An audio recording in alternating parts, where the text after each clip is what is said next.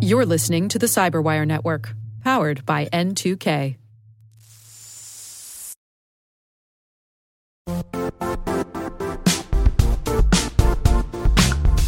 Don't struggle to align your organization's cybersecurity with business risk.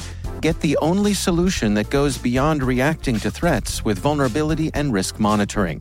You need the next evolution of MDR, and only Critical Start delivers it. Critical Start doesn't just monitor and respond to threats. They put you in control by detecting suspicious activities, quickly responding to contain threats, and identifying your most critical assets and protecting them against vulnerabilities and exposures. With continuous visibility, expert guidance, and measurable risk reduction, Critical Start has redefined what it means to manage cyber risk. Demonstrate provable security maturity to your leadership while positioning your program to achieve the greatest risk reduction per dollar spent. Stop fearing risk and start managing it with Critical Start. Visit criticalstart.com and request a demo today. That's criticalstart.com.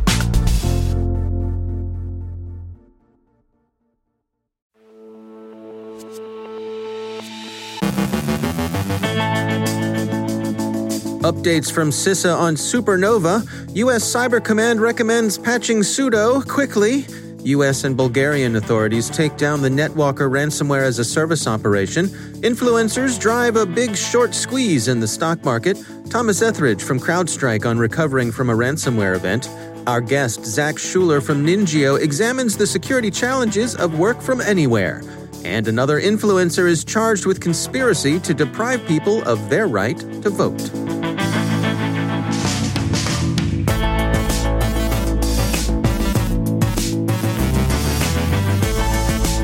From the CyberWire studios at Data Tribe, I'm Dave Bittner with your CyberWire summary for Thursday, January 28th, 2021.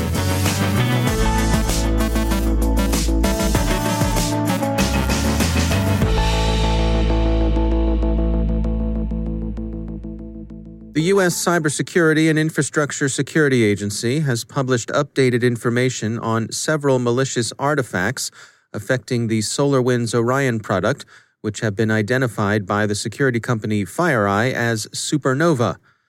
Supernova, remember, isn't the malicious backdoor inserted into and propagated through the supply chain of SolarWinds Orion platform. Rather, as CISA points out, Supernova is not embedded within the Orion platform as a supply chain attack. Rather, it is placed by an attacker directly on a system that hosts SolarWinds Orion and is designed to appear as part of the SolarWinds product. CISA's assessment is that Supernova is not part of the solar wind supply chain attack described in Alert AA 20 352A. Their malware analysis report includes descriptions and indicators of compromise that security teams should find useful, and as usual, CISA concludes its report with a long list of best practices, briefly stated and easily understood. U.S. Cyber Command strongly recommends that organizations patch the Baron Samedit bug in sudo, disclosed this week by Qualys researchers. Sudo, to recap, is a widely used, nearly ubiquitous, as Qualys puts it, utility found in Unix and Linux systems. Fixes for Baron Samedit are available, and Cyber Command thinks you should apply them. A joint U.S. Bulgarian operation has taken down dark websites used by the NetWalker ransomware as a service operation. Bleeping Computer reports that it's not yet clear whether the FBI or the Bulgarian National Investigation Service recovered decryption keys in the course of their operation. NetWalker's choice of targets was opportunistically reprehensible, even by criminal standards. The ransomware's affiliates hit a lot of healthcare facilities. The dark website taken over in the operation had been used by NetWalker ransomware affiliates, the Department of Justice says, to provide payment instructions and communicate with victims. All that's now gone.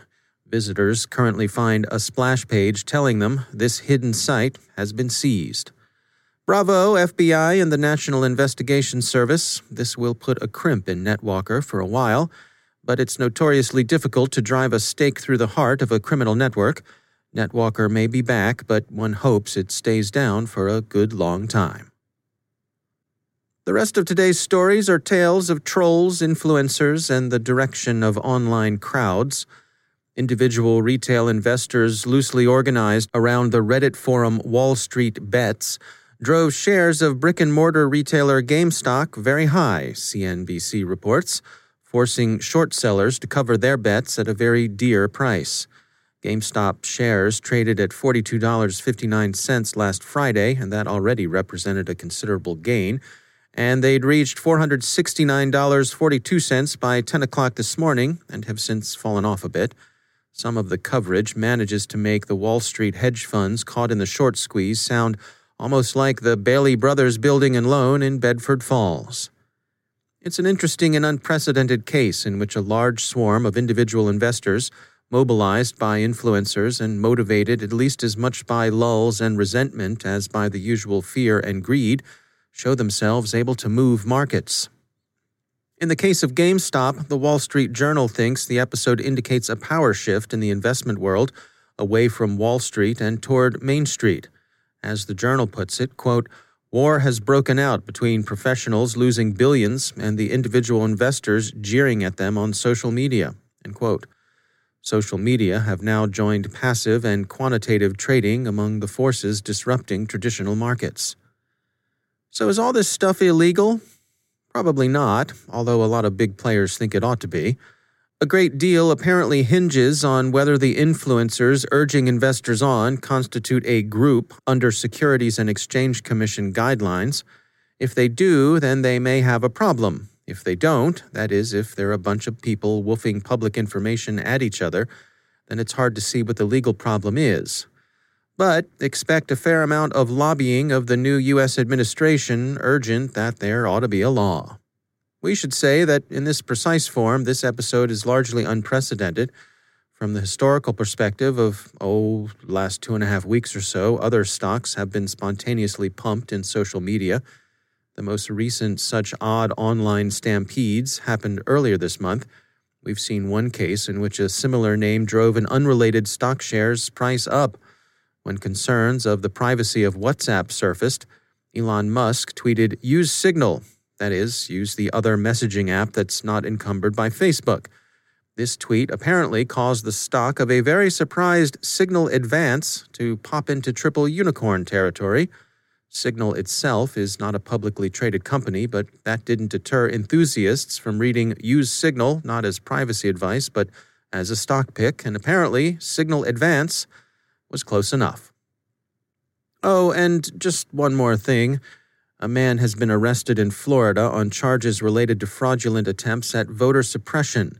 One Douglas Mackey, sometimes going by the nom d'influence Ricky Vaughn, an apparent homage to the Charlie Sheen Wild Thing character in the movie Major League, has been charged with conspiring to deny people the right to vote. The alleged offenses actually occurred during the 2016 elections. In that year, Mr. Mackey had established a Twitter following of some 58,000, which is pretty good. The Department of Justice, in its announcement, helpfully benchmarked Mr. Mackey's audience against other influencers and says he did better than NBC News, Stephen Colbert, and Newt Gingrich. The prosecutors say that between September and November of 2016, Mr. Mackey, quote, conspired with others to use social media platforms, including Twitter, to disseminate fraudulent messages designed to encourage supporters of one of the presidential candidates, simply called the candidate in the release, to text their votes in. You can't vote by text. The tweets identified themselves as associated with the candidate's campaign, but obviously, since they were designed to convince likely candidate voters to think they'd voted when in fact they hadn't, they were not in the candidate's interest. NBC News identifies Mr. Mackey as a pro Trump internet troll. And if they're right, it would seem that candidate would have been the other candidate, the one who wasn't Donald Trump. If he's convicted of conspiracy, Mr. Mackey could see a sentence of 10 years. And remember, the alleged offense took place in 2016, not 2020. The mills of justice grind slowly.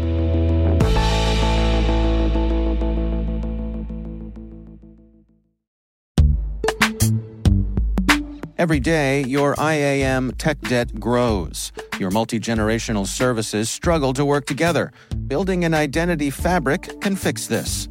It makes all your identity tooling stronger and allows you to connect any app to any service you want to use with zero coding, zero maintenance, and zero app downtime. Strata's identity orchestration platform separates the identity logic from your applications so you can optimize existing IAM tools and manage them in a single control plane. Now, every vendor, standard, and architecture work together. In short, building your identity fabric means you can secure your non standard apps, keep your complex access policies, retire outdated IDPs, and modernize in record time. So build your fabric with Strata Identity and get rid of tech debt for good. Visit strata.io slash cyberwire, share your identity priorities, and receive a pair of AirPods Pro. Offer valid for organizations over 5,000 employees.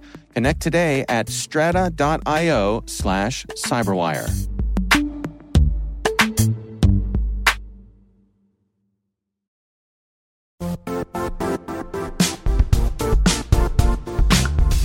The IT world used to be simpler. You only had to secure and manage environments that you controlled. Then came new technologies and new ways to work. Now, employees, apps, and networks are everywhere. This means poor visibility, security gaps, and added risk. That's why Cloudflare created the first ever connectivity cloud. Visit cloudflare.com to protect your business everywhere you do business.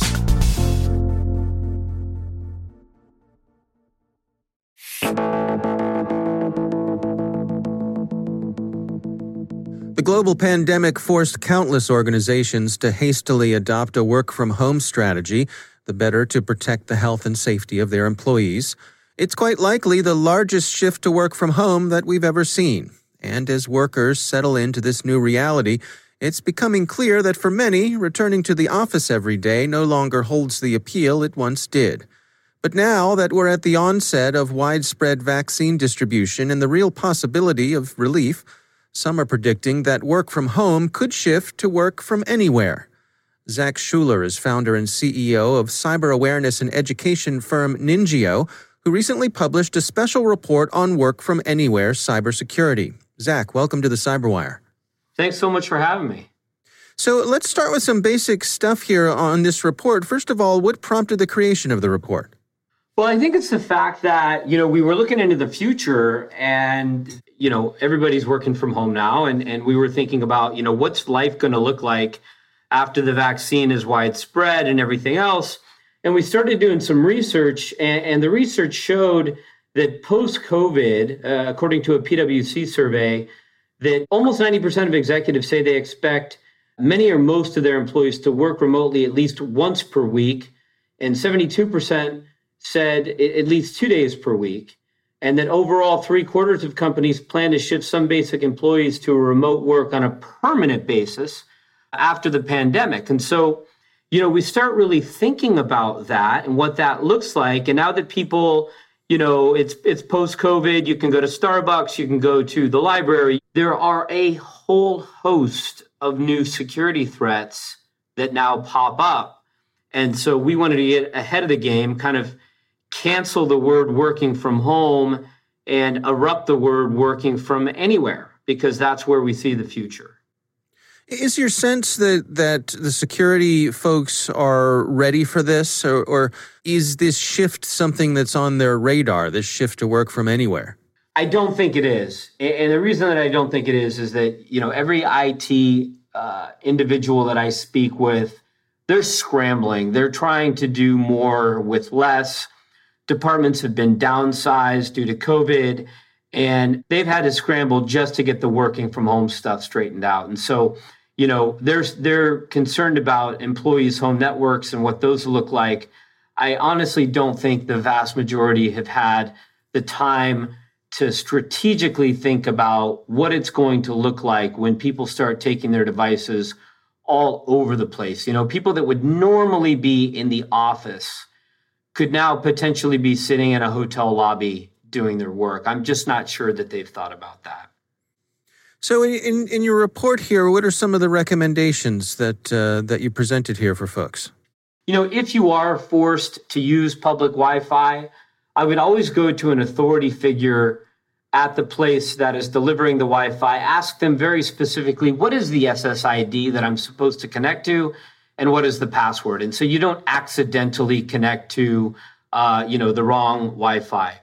Then, you know, I think imperative is to use a VPN software you know whatever is going across the the public wire there is uh, encrypted um, you know next would be you know make sure you really look after your physical security and that your devices are kept close to you maybe put on uh, protection screens on your laptop that don't allow people uh, to view the screen be very careful when you know connecting to other foreign devices for printing or scanning or anything of that nature Zach Schuler is founder and CEO of cyber awareness and education firm NINJIO.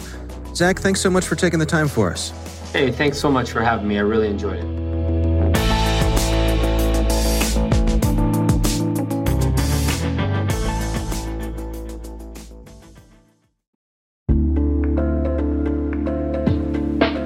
Are lengthy security reviews pulling attention away from your security program?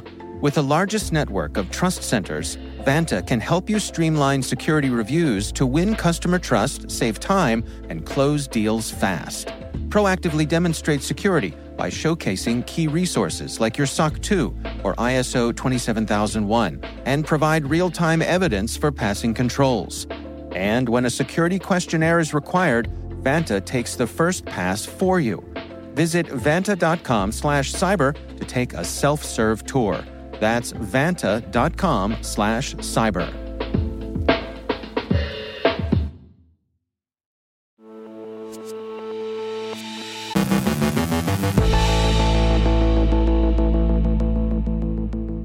And joining me once again is Thomas Etheridge. He's Senior Vice President for Services at CrowdStrike. Uh, Tom, it's great to have you back. Um, I wanted to touch base today on what happens when uh, an organization gets hit by ransomware, what the recovery process is like. When, when you're working with folks, what happens? Can you, can you walk us through what that's like? Sure, absolutely. Um, one of the things that we've been reporting on, and we published a blog on this recently, is the, the whole recovery process in general needs a little bit of a uh, an uplift. Uh, the traditional approach of tearing down and rebuilding uh, extensive infrastructure in order to recover from uh, an, an, incident, including a ransomware incident, is a very costly and time consuming effort. In many cases, organizations do not have a procedure or policy pre planned for recovering from a ransomware incident. So, one of the things we've been talking to organizations about currently is how do you embed intelligence into the recovery process? Understanding threat actor tactics and techniques, the type of malware they may be deploying to carry out their financially motivated crimes, and how to recover from those incidents.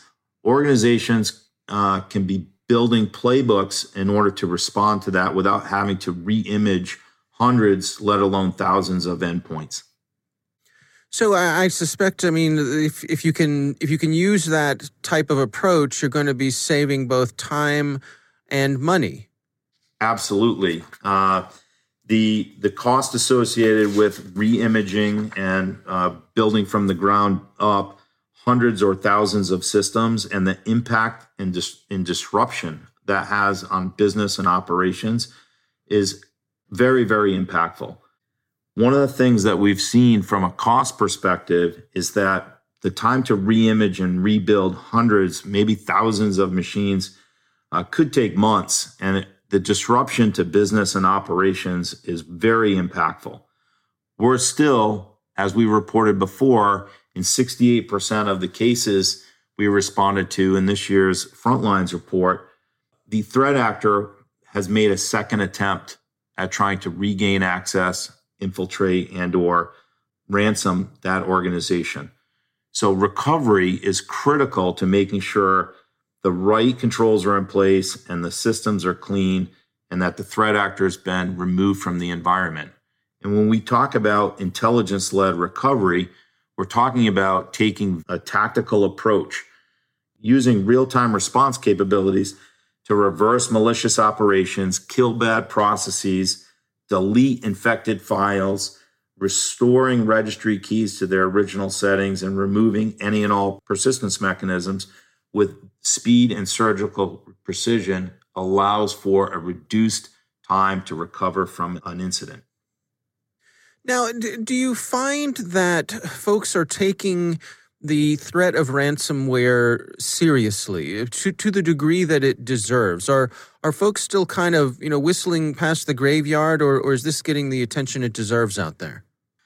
I think it's getting a lot of attention, and I think it's getting the atten- a lot of attention because it's been such a successful tactic uh, deployed by e-crime threat actors over the past year we are seeing and talking to a lot of organizations about how they can improve being able to prevent ransomware. We focus in on ensuring they build a bulletproof backup strategy, uh, making sure that organizations have multi factor authentication implemented uh, for their backup systems, keeping a copy of backups offline or in air gap networks, and then closely monitoring your backup solution for evidence of data exfiltration certainly something we've seen attackers do over the past year is not just look for that critical information within the core infrastructure, but also looking to delete backups before deploying ransomware. So, really focusing in on having a solid bulletproof backup strategy is critical.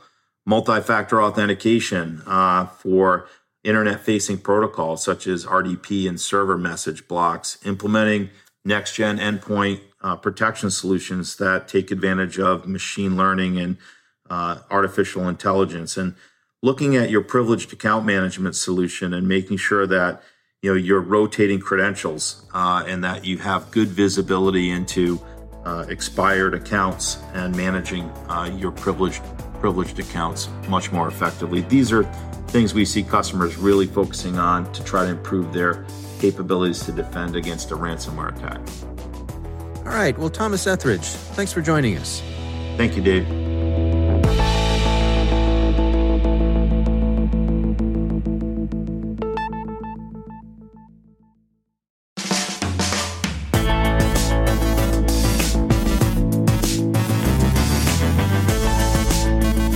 And that's the Cyberwire. And by the way, happy Privacy Day. Do you know where your information is? For links to all of today's stories, check out our daily briefing at thecyberwire.com. And for professionals and cybersecurity leaders who want to stay abreast of this rapidly evolving field, sign up for Cyberwire Pro. It'll save you time and keep you informed.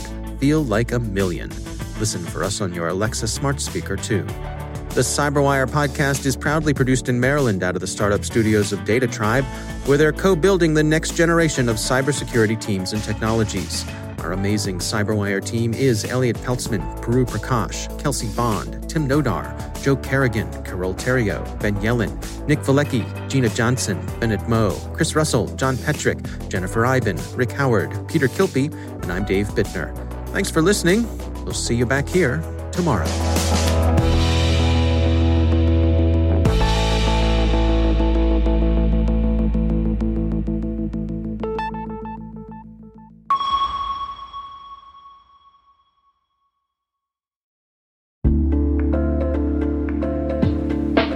Hi, everybody. It's Maria Varmazis here, your host over at T Minus Space Daily, and sometimes a guest on Hacking Humans, too. We here at N2K Cyberwire work hard to bring you concise, intelligence driven news and commentary, and we'd like to know how we're doing. Please take a few minutes to complete our audience survey and share your feedback to help us continue to grow and meet your needs visit cyberwire.com slash survey. That's cyberwire.com slash survey to get started. Thanks so much for your input as we reach for the stars. It means the universe to us.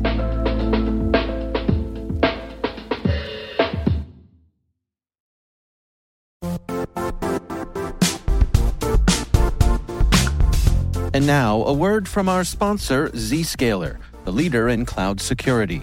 Cyber attackers are using AI in creative ways to compromise users and breach organizations. In a security landscape where you must fight AI with AI, the best AI protection comes from having the best data. Zscaler has extended its zero trust architecture with powerful AI engines that are trained and tuned by 500 trillion daily signals. Learn more about Zscaler Zero Trust Plus AI to prevent ransomware and AI attacks. Experience your world secured. Visit zscaler.com slash zero trust AI.